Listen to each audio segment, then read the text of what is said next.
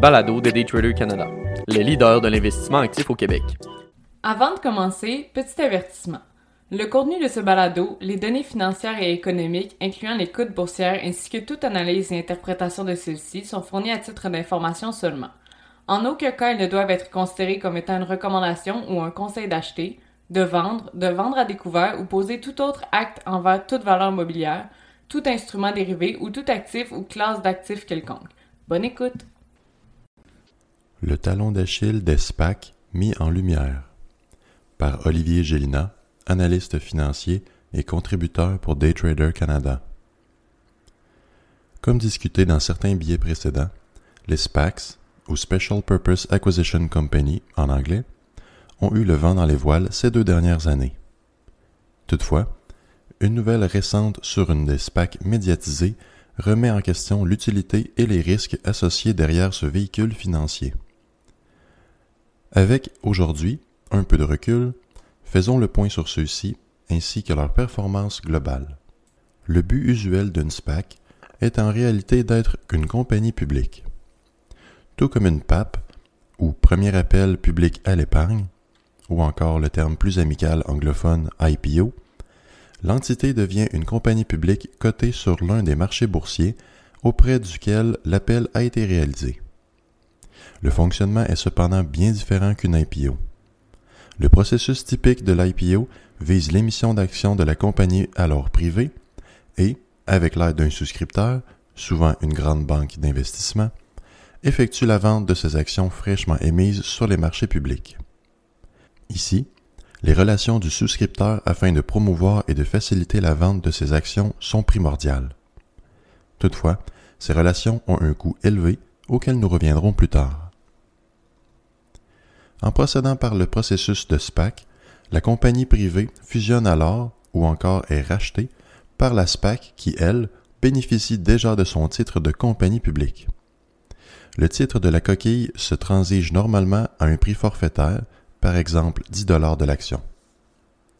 La SPAC publique affiche donc ses intentions et plans d'affaires pour la coquille vide et attire des capitaux afin de mettre à exécution ses plans. La fusion entre la compagnie publique coquille et la compagnie privée modifie indirectement le statut de cette dernière comme étant publique. La SPAC demeure virtuellement sans activités opérationnelles jusqu'à ce que cette fusion ait lieu. Son but pré-fusion étant de trouver une cible avec laquelle fusionner et de lever assez de capitaux afin de concrétiser cette alliance. Les raisons d'utiliser une SPAC sont multiples. La raison primaire, cependant, est qu'il est beaucoup plus rapide de compléter ladite fusion. Alors que le tracé traditionnel de l'I P O peut prendre jusqu'à dix-huit mois, la SPAC peut se réaliser en trois mois à peine. Les frais de transaction, de marketing et autres dépenses sont également plus faibles que l'I P O. Il est à se rappeler ici qu'aucun intermédiaire n'effectue la promotion et distribution du titre. Il s'agit donc d'une voie directe et efficiente. Il existe cependant plusieurs arguments contre l'utilisation d'un tel véhicule.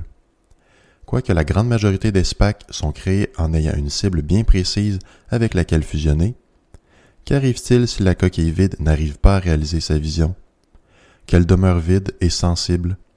Que l'actionnaire majoritaire, ou le sponsor, n'arrive pas à une proposition d'investissement intéressante? Ou encore, tout comme récemment annoncé, que faire si les investisseurs précédemment attirés décident de quitter dès la première opportunité? Cette défaillance a d'ailleurs été mise de l'avant cette semaine, puisque Digital World Acquisition Corp., sur le Nasdaq ticker D W A C, a de la difficulté à obtenir les votes nécessaires auprès de son actionnariat.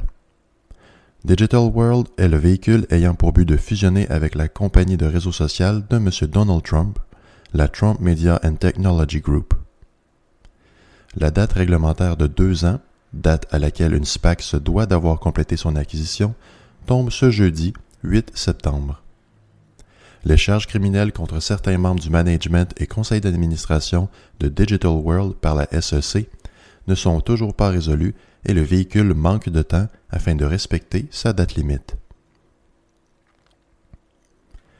Il a donc été convenu il y a deux semaines de proposer un vote sur une extension d'un an sur la durée de la vie de la SPAC. Des votes positifs à soixante-cinq pour cent se doivent d'être enregistrés afin de faire passer la proposition, seuil qui n'avait toujours pas été atteint ce mardi. La date limite du vote a été repoussée à jeudi afin de donner le plus de temps possible aux investisseurs afin de voter sur la proposition. Ces votes seront primordiaux si M. Trump veut voir son réseau social listé sur les marchés publics. Sans quoi, les fonds levés en septembre deux mille vingt et un devront être retournés aux investisseurs. La liquidation sera effectuée ce jeudi si le vote ne réussit pas à atteindre le seuil de soixante-cinq pour cent.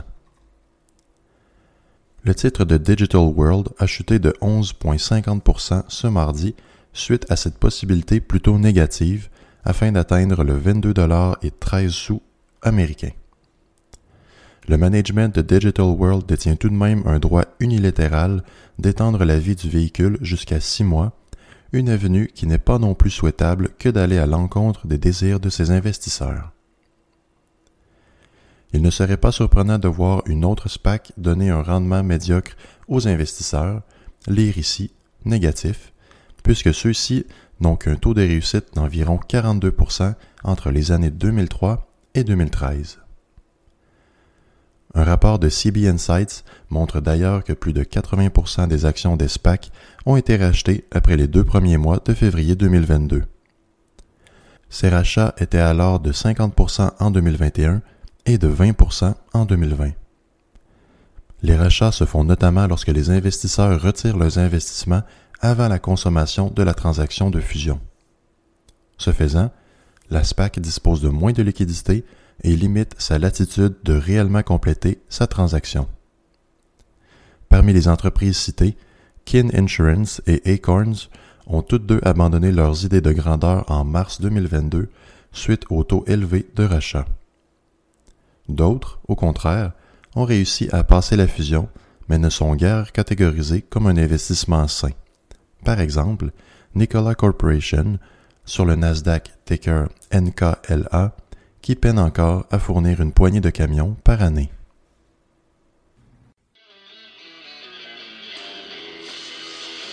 C'était le balado de Day Trader Canada. Pour plus d'informations sur nos programmes de formation et d'accompagnement, veuillez visiter day trader canada point com.